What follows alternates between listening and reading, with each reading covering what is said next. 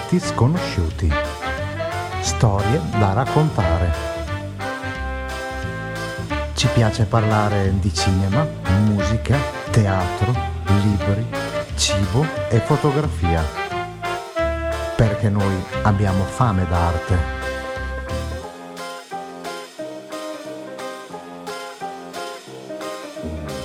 Perfetti sconosciuti. Ci si conosce davvero? Ciao e benvenuti a questa nuova puntata di Perfetti sconosciuti.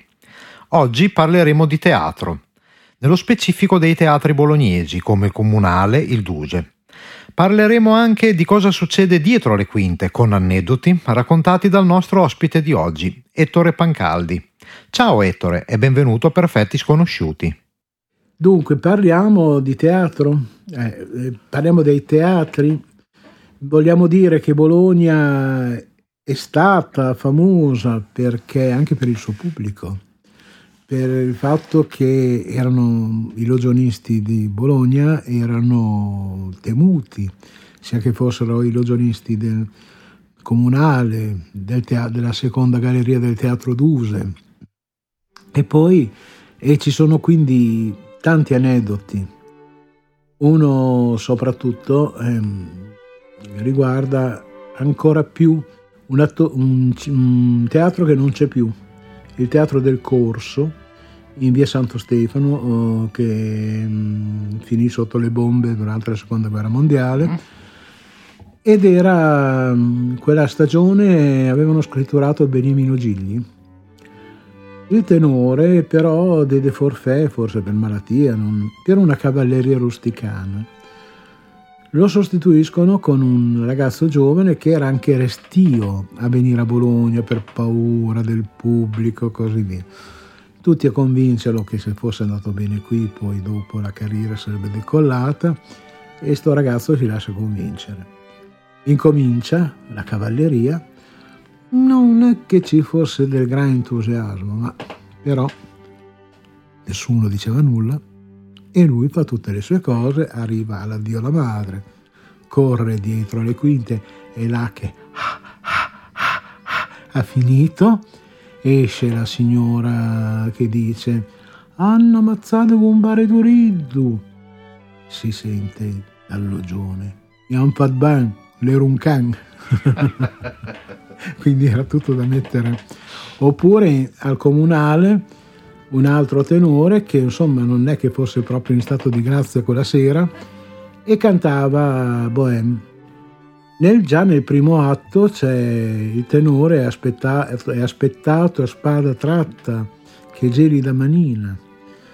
Anche lì non scatta l'applauso, però si sente «Spens pur, tale mega fata vinterbrotta neanche a te». Invece, per quanto riguarda Teatro Duse, c'era Donna Laura, che chi come me faceva le file anche di notte per la seconda galleria, l'ha conosciuta, perché era una lezione di teatro. Lei parlava solo in bolognese, però ne aveva visto tanto. E dopo mi costringeva ad andare a cercare nelle bancarelle i libri ormai vecchi di teatro per documentarmi su quello che lei mi raccontava. E allora mi disse: tu che sei giovane, segnati quello che vedi, perché dopo te lo ritroverai. È una cosa che ho fatto e continuo a fare, e difatti è diventata la mia enciclopedia, no? Ed è sono bei ricordi anche. Chissà quali segreti avrai in queste carte. Sai cos'è? Che io, essendo estremamente sincero, ho notato anche quello che penso. Comunque Donna Laura rimase famosa perché apostrofò Alberto Lionello, grandissimo attore, però aveva il vizio di parlare in fretta. Per cui in seconda galleria qualche parola sfuggiva e lei si affaccia alla balconata e le dice «Scorpio Desi!». Lui non capisce e le risponde inalberato «Eh?». E lei «Ci ho detto che va di più adagio!». E invece apostrofò il pubblico durante una commedia di Shakespeare, Molto rumore per nulla, con Anna Maria Guarnieri, perché ridevano forzatamente. E lei: ignoranti, con Shakespeare non si ride, al massimo si atteggia la bocca ad un sorriso. Ricordiamo che il Teatro Duse ai tempi, all'inizio del Novecento, si chiamava Brunetti, vero? Sì, dal suo padrone, il Brunetti, perché prima era un teatro che si chiamava San Salvatore, perché era per le recite di fine anno di un collegio che era lì vicino al Palazzo del Giglio, dove è nato, dove appunto si trova il Duse. Poi dopo questo Brunetti lo acquistò, per cui diventò Teatro Brunetti, e ospitò perfino Sarah Bernard, la rivale storica di Leonora Duse. Mm-hmm. Che a quei tempi era considerato la più grande attrice di quei tempi. La Duse, sì, la Duse e lei erano le più grandi. Tant'è vero che poi dopo l'epoca Brunetti fu dedicato a Leonora Duse, e ancora si chiama Duse da allora, e quello è principalmente il teatro di prosa, anche se c'è stata qualche rappresentazione di lirica, perché ci fu negli anni 50 una bohème dove debuttò Gianni Raimondi, che poi è stato un grande tenore in tutto il mondo, ma che curiosità, era figlio di un fruttivendolo di via Orfeo, per cui quella sera che lui cantava bohème, credo con Magda Olivero, c'era tutta via Orfeo che insomma giocava in casa. Poi tra l'altro è stato scelto anche dal Nobel Dario Fo per le sue anteprime degli spettacoli, giusto? Sì, molte volte sì. No, ma poi per Bologna è stato il teatro di prosa, perché nel dopoguerra un gruppo di attori, di intellettuali giovani che rispondevano al nome di Enzo Biagi, Massimo Dursi, Sandro Bolchi, che diventerà poi un famoso regista televisivo, e nel Palazzo dei Bastardini, che è un oratorio del Seicento, aprirono quello che fu la soffitta. Uh-huh. E fece delle stagioni gloriose, tanto che scritturarono dei grandi attori. Uno dei primi attori era Memo Benassi, che è stato un divo di allora, un attore che ha recitato con la Duse, con tutti i più grandi, con le Grammatiche. E anche lì c'è un episodio molto bello. Mettono in scena l'imperatore Jones di O'Neill e fanno un gran sacrificio economico per comprare un mantello, perché questo attore era molto bizzoso. Uh-huh. E impegnano tutte le loro risorse finanziarie. Alla ripresa l'anno dopo non trovano più il mantello. Dov'è il mantello? Scoperto l'arcano. Era morto il cane di Benassi e l'aveva avvolto nel mantello e seppellito. Poi verso il 55, per motivi economici, l'esperienza si chiuse. Per qualche anno è stato aperto come Teatro alla Ribalta, e poi adesso è ritornato qualche anno fa alla soffitta, e adesso viene usato dal DAMS per mostre, ma non attività teatrale. Niente, parliamo del Teatro Comunale invece, cosa mi racconti? Il Teatro Comunale, l'ex Teatro Malvezzi, giusto? Esatto. Che andò a fuoco sorto sulle metà del Settecento. Certo, perché è nato poi tra l'altro nella zona del Palazzo Bentivoglio, uh-huh, che comprendeva anche via Largo Respighi, via del Guasto e così via. Poi sì, fu inaugurato dal Bibiena, infatti viene conosciuto anche come la Sala del Bibiena. E il Teatro Comunale ha avuto una grande fortuna anche negli anni di Wagner, tant'è vero che è stata la prima città che ha ospitato delle opere di Wagner. Sì. E di conseguenza Bologna si era anche giudicata al titolo di città più wagneriana d'Italia. Poi con i vari anni ha continuato. Negli anni 50 c'è stata una parentesi di prosa, con il Festival della Prosa organizzato da Cappelli, che è stato un grande organizzatore, finì la sua carriera come sovrintendente all'Arena di Verona e portò tutti i più grandi attori italiani in quel momento a Bologna. Donna Laura, torniamo a Donna Laura, raccontava che venne la compagnia di Eduardo De Filippo con sabato, domenica e lunedì. E al momento del pranzo, della tavolata, avevano cotto gli spaghetti nei camerini e si inondò il teatro comunale di profumo, di ragù, questa aroma e così via. Poi sì, tutti i più grandi attori vennero in competizione, però dopo si è pensata una fondazione lirica, è diventata quindi di conseguenza dedicata al teatro lirico. Ecco. Sì. Tra l'altro anche ci fu così. Ma nel 1931 Arturo Toscanini, che fu praticamente cacciato via perché si rifiutò di eseguire. Non fu cacciato via, lo picchiarono addirittura. Venne schiaffeggiato, buttato a terra. Da una camicia nera? Sì, c'è chi dice davanti all'hotel, oppure chi racconta davanti al teatro, però lui si rifiutò di eseguire la marcia reale e tornerà in Italia a fine guerra, che dirigerà poi la Scala ricostruita nel 1946, il concerto. Ma come Bologna, essendo poi una città anche antica, è piena di tutte queste storie e così via. Poi dopo si racconta anche di una soprano che era talmente grossa che cantando Tosca, che si butta da Castel Sant'Angelo, si buttava su un materasso di gomma piuma e il pubblico la rivide perché corre il balzo.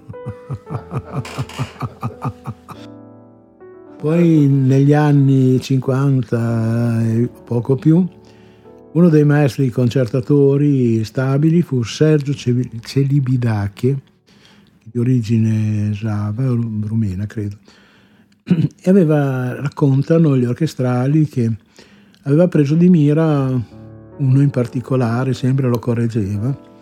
Allora questo energumeno, una volta persa la pazienza in bolognese, le disse al rumeno: «Ehi te, guarda che me aggrateva in battaste che quel que, quante t'aveva ancora sui zoprica per il caravelli singel». L'aveva un po' rotto, un po' troppo. Oppure anche una signora, una celebre soprano, ma siamo più verso gli anni '80, una delle grandi prime donne in tutto il mondo, in taxi a Bologna le viene uno schiribizzo e dice col taxista: «Per piacere, superi Molui lì, e che non le voglio star di dietro». E mentre che lui supera questa macchina, la signora tira giù il finestrino, poi le fa il segno di dove portava l'ombrello sua nonna.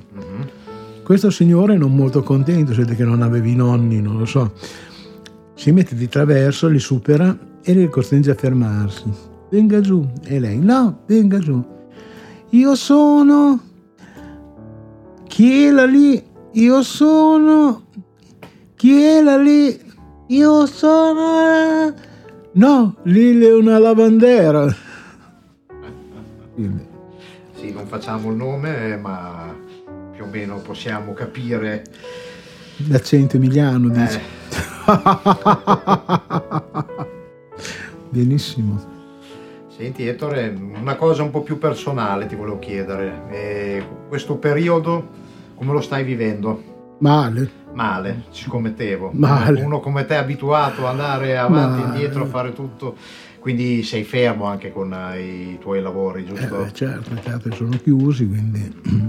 Ma stai preparando qualcosa che io sempre no, vabbè. Poi non so se si riuscirò a farlo, se si verificherà, però sono sempre pronto. Adesso siamo ottimisti, però no, ma a parte quello poi non potrei fare altrimenti.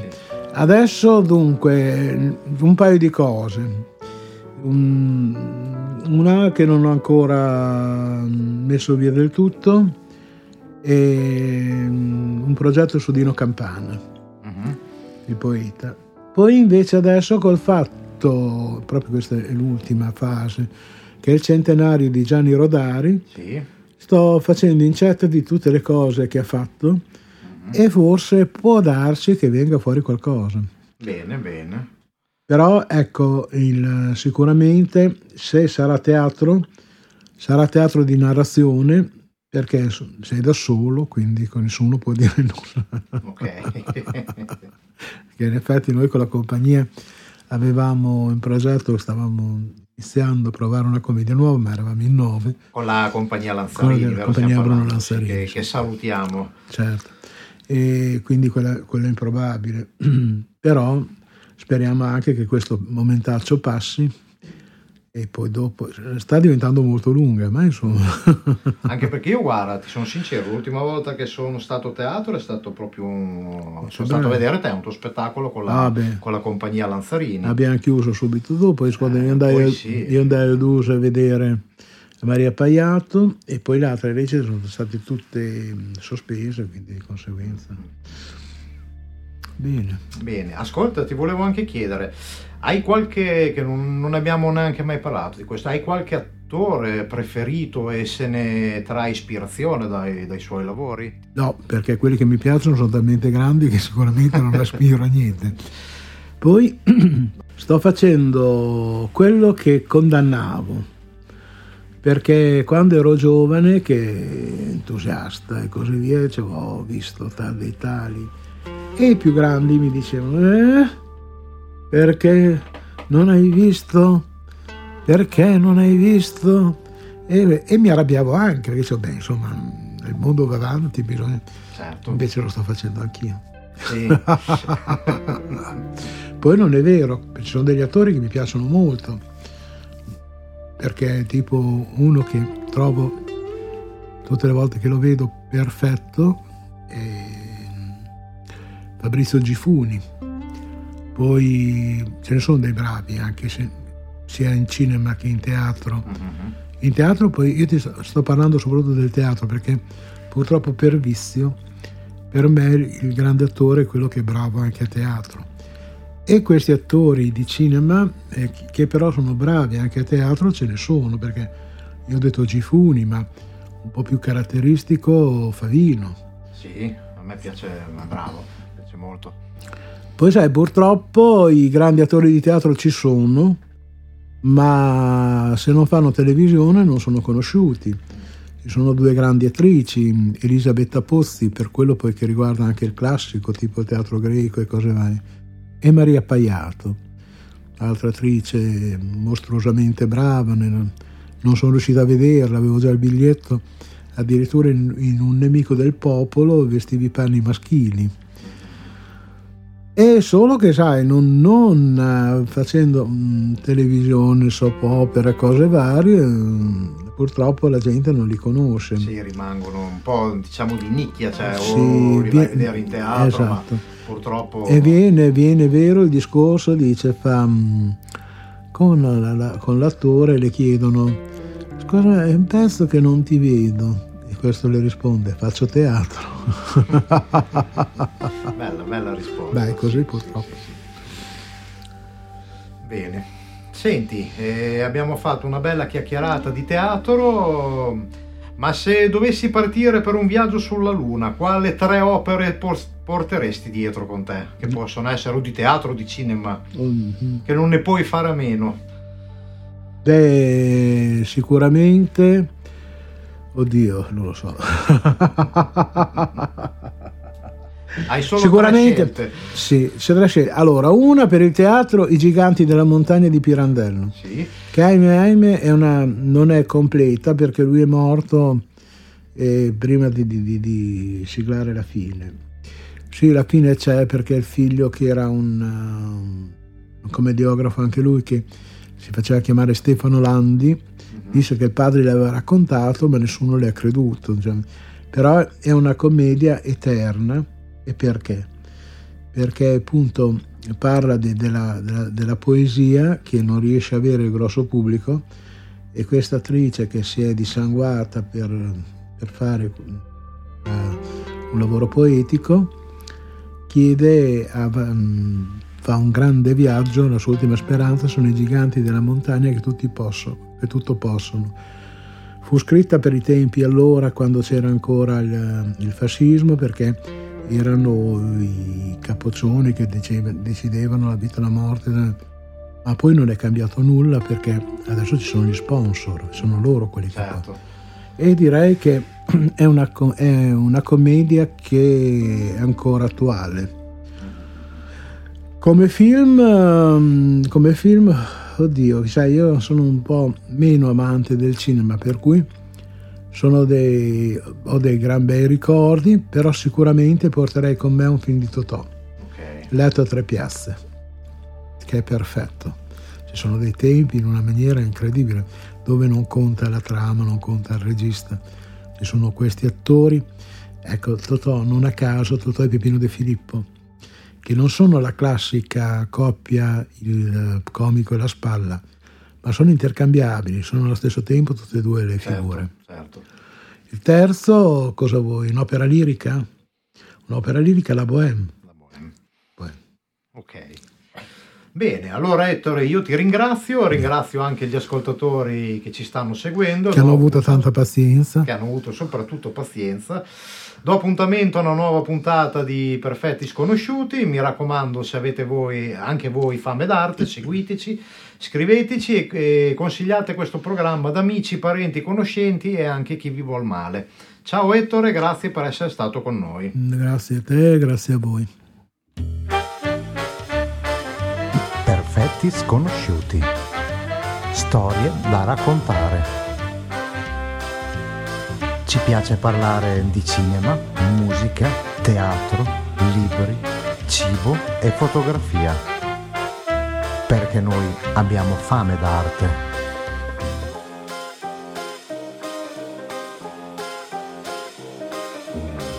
Perfetti Sconosciuti. Ci si conosce davvero?